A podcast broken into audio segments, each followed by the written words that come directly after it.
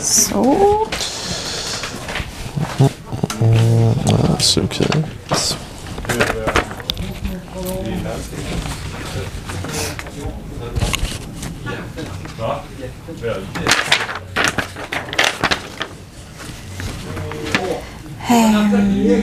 Mm. God morgon från Paretodesken. Det är onsdagen den 22 juni. Vi ska prata spelbolag idag med Joakim. Men först en recap av marknaden. För Wall Street öppnade återigen upp igår efter att ha haft eh, långhelg. S&P för stängde på plus 2,5% och Dow plus 2,2% Tech gick starkt, likaså energi. Idag är det näst sista avsnittet av Paretodesken innan vi tar ett sommaruppehåll. Men ännu finns det en hel del spännande att prata om och en del spännande data som kommer i veckan. Vi får eh, den veckovisa Jobless Claim och sen så får vi Flash PMI som kommer på torsdag och sen så får vi Final Consumer Sentiment för juni. Marknaden skulle gynnas av att Jobless Claim eh, faller tillbaka och att vi får en solid eh, PMI-siffra på torsdag.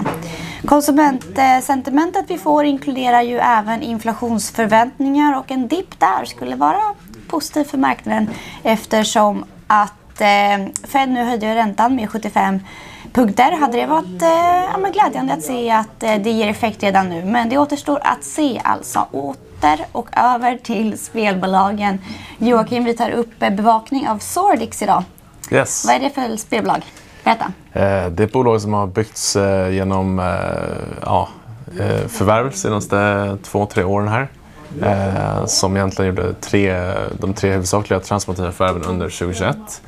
Som numera är ett, har blivit till de här förvärven ett spelbolag som täcker hela värdekedjan från utveckling till eh, distribution av spel. Mm. Och vad är det för typ av spel?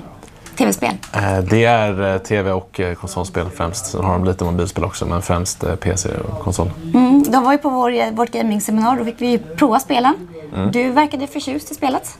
Ja, det, det var ett av spelen som jag spelade som var rätt kul faktiskt. Och det, det är den typen av spel de gör är mellan, de gör mellan AA, eh, förlåt, de gör från indie till AA-spel. Så de gör spel i budgetar mellan 5 till upp till 200 miljoner ungefär, det spannet. Där man går lite mer mot eh, att eh, göra AA-spel över tiden. För att man har som långsiktigt mål att bli en ledande AA-publisher. Eh, Så det är, det är spel som liksom är targetar en del av spelmarknaden som inte är lika konkurrenssatt som AAA-spel. Som Nej. Och exempelvis, vad är det för målgrupp? eh, målgruppen är egentligen alla, alla som spelar. Eh, bara att eh, de eh, kanske har lite mer nischade genrer än eh, AAA-spel. AAA-spel kanske adre- adresserar en större del av marknaden kan man säga än vad AA-spel gör. Även om, men det generella är, väl egentligen att AA-spel har lägre budget än AAA-spel. Vad eh, ser du för tillväxtdrivare i eh, Sordix fall? Eh, nej, men de, har, de har flera tillväxtdrivare. Den huvudsakliga är att de kommer övergå mer och mer mot att eh, publisha egna IPn. Så de kommer att publisha spel som är baserade på egna IPn som de kommer ur, eh, utveckla genom deras eh, utvecklingsunit. Och som de också kommer förvärva, där de kommer förvärva studios och liknande som har eh, egna IPn som de bedömer har hög potential. Så det är det som kommer vara huvudsakliga drivan eh, tillsammans med att man fortsätter publisha licensierade spel och, eh, och även att eh, underliggande verksamheten eh, i distribution eh, också fortsätter växa. Mm. Nu har vi ju en ganska tuff marknad där investerarna gärna vill se lönsamhet eller i alla fall en plan för lönsamhet. Hur ser räkenskaperna ut för, för Solix? Eh, de, är, de har egentligen bara ett kvartal som eh, konsoliderat bolag där alla de förvärvade bolagen under 2021 och tidigare har varit konsoliderade eh, helt i organisationen.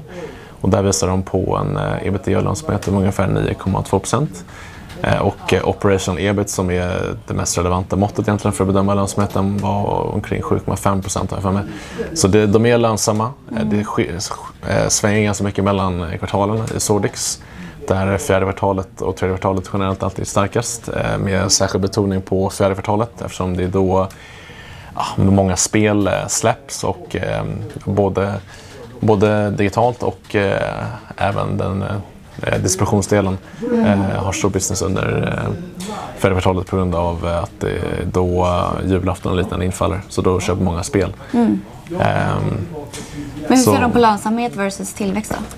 det, det kommer drivas med en kombination av lönsamhet och tillväxt. Eh, bolaget är, eh, är liksom lönsamt underliggande på ebit-nivå och det kanske varierar lite mellan kvartalen. Ibland eh, kommer det kanske inte alltid vara lönsamt på operationell ebit-nivå men eh, övergripande så kommer det drivas med eh, lönsam tillväxt. Mm. Värdering, hur, eh, hur ser du på, på det här? Det har ju kommit ner, eller värderingen har ju kommit ner brett över hela sektorn egentligen. Så jag antar att det är fallet här också. Det är definitivt fallet i Solix fall också. De är ner eh, ja, rätt mycket på ett års sikt, mellan 50 och 60 procent. Eh, och bolaget redan innan det gick ner så handlade det med ganska stor rabatt mot eh, peers och rabatten har väl egentligen ökat nu ännu mer mot peersen där vi främst har kollat på eh, mid-sized eh, publishers, så andra publishers och utvecklare som fokuserar främst på AA-spel eller mellan indie till AA-spel. Eh, Och där är rabatten eh, lite bero, o- oavsett vad man kollar. Om man kollar i närtid på 2022 så är det en rabatt om ungefär 50 procent. Eh, På 2023 är det omkring 60 procent och på 2024 års EV, justerade ebit-multiplar, är omkring eh, 73 procent. Så det är en rabatt liksom, oavsett vad man kollar över eh, eh, estimaten. Och eh, om man kollar mot eh, närmaste peeren som vi bedömer är Nacon som är ett franskt bolag som eh, eh, också har som långsiktigt mål att bli en ledande publisher inom eh, AA-spel så är rabatten omkring 75% på EV, justerad ebit på 2024. Så det, det är hög rabatt egentligen övergripande men det ska vara en rabatt också för att de har eh, eh, lägre marginaler än eh, de andra bolagen. Mycket på grund av att de har distributionsdelen som eh, har lite lägre marginaler i Sordix. Men, och vilka svenska bolag kan man jämföra Solix med?